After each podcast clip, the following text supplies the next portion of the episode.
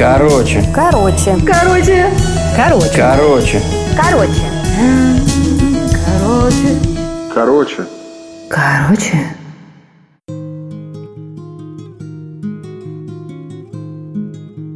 Весной 2020 года я сидела одна на даче на самоизоляции. Мне было спокойненько. Вынужденная необходимость сидеть меня расслабила. Работала я, как и многие, на удаленке и вела по большей части тюленью жизнь. Но все же почитывала интернет и поглядывала в календарь. 15 апреля сообразила, что через три дня у ребенка ДР. Ребенке будет 28. Как поздравить? Самое простое, чтобы порадовать, это закинуть денег на карту. Но мой финансовый поток на тот момент превратился в горный ручеек летом. Почти пересохла речушка. Значит, финансовую радость вычеркиваем. Очень хотелось встретиться, обнять, поговорить, повспоминать, провести день рождения дочки вместе, всей семьей. Стало как-то не по себе.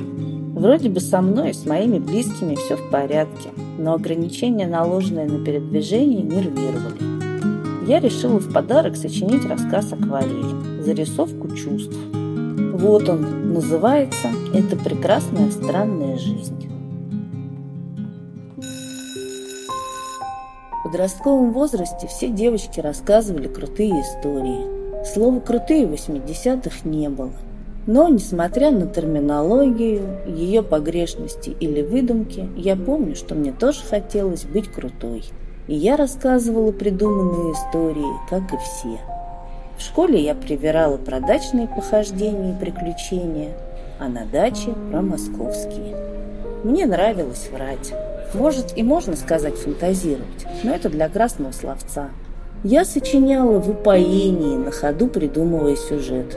Мне нравилось чувство, которое я испытывала, когда рассказывала. Как-то на даче, сидя вечером у подружки, я слушала истории и размышления ее старшей сестры, Наташка Белова. Ей тогда было 21-22 года. Мудрая женщина. Тогда в разговоре она сказала, что если не говорить всей правды или попросту врать, то это существенно усложняет жизнь. Утомительное занятие запоминать все истории. Выход – говорить правду. Или все подряд говорить, или молчать. Тоже обо всем подряд. Через какое-то время я заметила, что говорю правду. С упоением, всю подряд. Когда заметила, то не особо раздумывая решила. Ну и да, хорошо. После этого были, были истории с моей правдой. Я искренне лепила все подряд и учителям, и одноклассницам, за что меня очень быстренько стали не любить и те, и другие. И это тоже было правдой. Той энергией, которая давала мне жизненно необходимый для юной девицы пакет свойств. Интерес, радость, приключения и авантюризм. Эта привычка говорить правду дала мне смелость принять чувство любви, дождаться их, не перепутав, и прожить восхитительное время – а время было странное, прекрасное и очень странное, начало 90-х. Перестройка и гласность перешли в пучи ГКЧП, ломались умы инженеров, заваривались авантюры бизнесменов. А мне было 18, и уж точно мой ум работал на удаленке. Я жила чувствами, по большей части сиюминутными. Запахи, Живописные запахи зацветающей сирени на рассвете в сквере у метро Сухаревская. Запахи утренней Москвы начинались оттуда. Звуки. Троллейбусы на Сретенке. Тогда еще они ходили в обе стороны. Угу, сперва на Сретенке, а уж потом на Садовом. Воспоминания, как акварель художника с Монмартра, выхватывают зарисовки. Дома без стекол с облупившейся краской были для меня окошком зазеркалья. Читая Гелеровского, я ощущала и Сухареву башню, и ночлежки под землей. Было зябко, солнечно и заманчиво. Приключений дух сопровождал. Чем не романтика для влюбленной особы? Влюбилась я 7 мая 1989 года, накануне выпускных экзаменов в школе. Это было сразу ясно понятно. Ни с чем не перепутаешь. И я смело призналась. Себе, маме, папе и всему миру. Против этой смелости ничего не было. Никакие жизненные обстоятельства не были врагами. Странно, но все были соучастниками. И имевшаяся на тот момент беременная невеста, и родители Юры, немало изумленные стремительным развитием сюжета, воспринимались мной как данность, неизбежный атрибут правды. Супротив не устояли и ринулись помогать. Так и получилось, что мы стали с Юрой счастливыми обладателями комнаты в коммуналке на Сухаревской. У нас был упоительный роман. От нас исходило счастье. Один старичок остановил нас на Цветном бульваре и спросил разрешения прочесть стихи. Он читал, а мы стояли, ждали. Я не помню слов, которые он говорил, но хорошо помню свою акварель. Мы находились в солнечном свете. Окружающие нас дома, бульвары и прохожие были одним произведением любви, симфонией и движением в танце. Так ощущается мне органная музыка, всегда торжествующая жизнь. Жизнь жила своей жизнью. Социум никто не отменял. Я собиралась сдавать вступительные экзамены в институт. Первый экзамен – математика на улице Пряничникова в старом корпусе. Проснулась я утром с четким знанием о своей беременности. Это был квантовый скачок в другой мир. Все новое. И дома, и чувства. Примерялась и приживалась я к новым обстоятельствам не так уж и долго. Где-то в середине экзамена осознала – новая жизнь. Во мне новая жизнь волшебство. Даже физически оно проявилось. Строгий аспирант-надзирающий решил мне все задачки и задания, заставил их переписать на экзаменационный лист, проверил переписанное, взял свой и мой листок. Свой положил в карман, мой в общую стопку. И все это молча. А Юрка сидел в круглом садике внутреннего двора института и ждал меня с экзаменом. А я это знала, и душа моя пела. Получив четверку по математике и немного заземлившись, я поняла, что новая жизнь не только во мне, но и у меня. Сдала оставшиеся экзамены в обычном режиме и смело ринулась в студенчество, взяв академку по беременности сразу до первой сессии. 1991 год. Ноябрь. Ночью у окошка разглядывал, как по Волгоградскому проспекту едут бронетранспортеры и вспоминал август, 18 число. Мы с папой на даче в маленьком домике занимались математикой, а Юрка слонялся по участку, задрав голову к небу. «Чего он там смотрит?» – сказал папа. Вышел на улицу и тоже стал ходить по огороду, задрав голову. Ну, я тоже пошла. Юрка говорит, я служил в ПВО, так не бывает начинались сумерки. По небу летал диск с огоньками.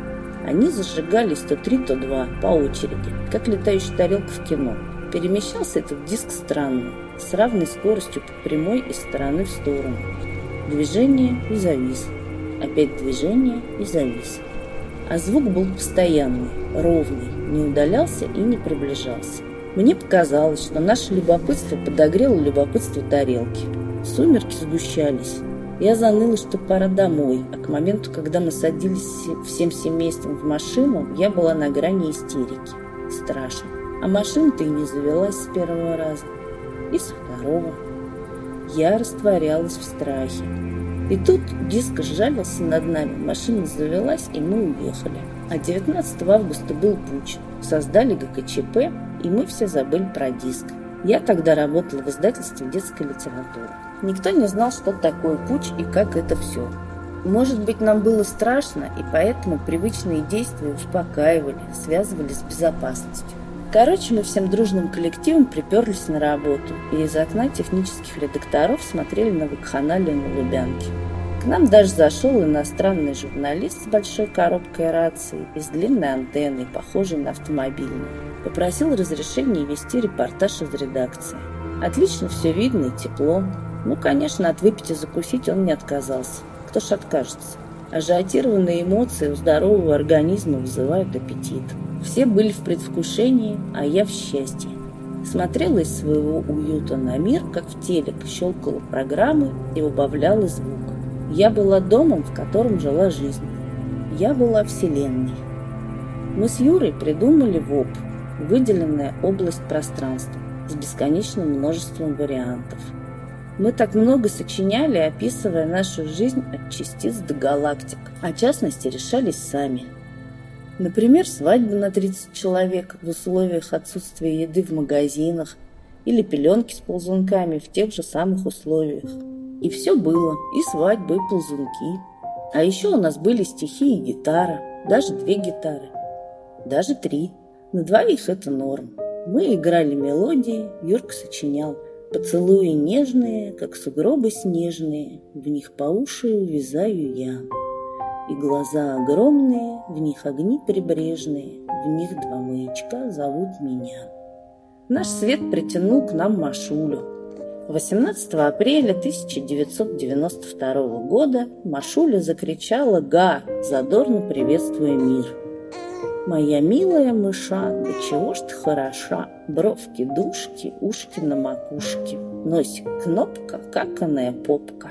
Такую оду пропел счастливый Юрка, разворачивая кулечек из роддома. Мыша-малыша изучала мир, основательно посапывая. Новая жизнь набирала обороты. События чередовались ритмично. Была какая-то неизбежность в моем выборе жить по правде и говорить все подряд – События, сюжеты и зарисовки как будто бы совершенно случайно складывались причудливым узором с названием «Удачно» и с эпиграфом «Повезло». Я не задумывалась, а когда слышала, что мне повезло, про себя думала, ну да, везет дуракам и пьяницам. Случай привел меня в Вольфдорскую школу, познакомил с ВЦВ, поиск работы успешно завел меня в линейку, Отличные люди, окружавшие меня, оказались естественной частью комплекта моих приключений.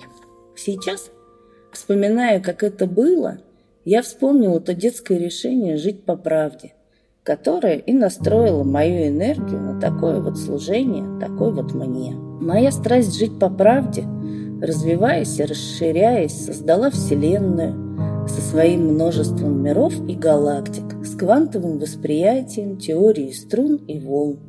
И, наверное, есть там такое, чего я не смогу описать, потому что это миры Вселенной по имени Мария. Таре Маря в лес ходила, шишки ела, нам велела, а мы шишек не едим, Таре Маре отдадим.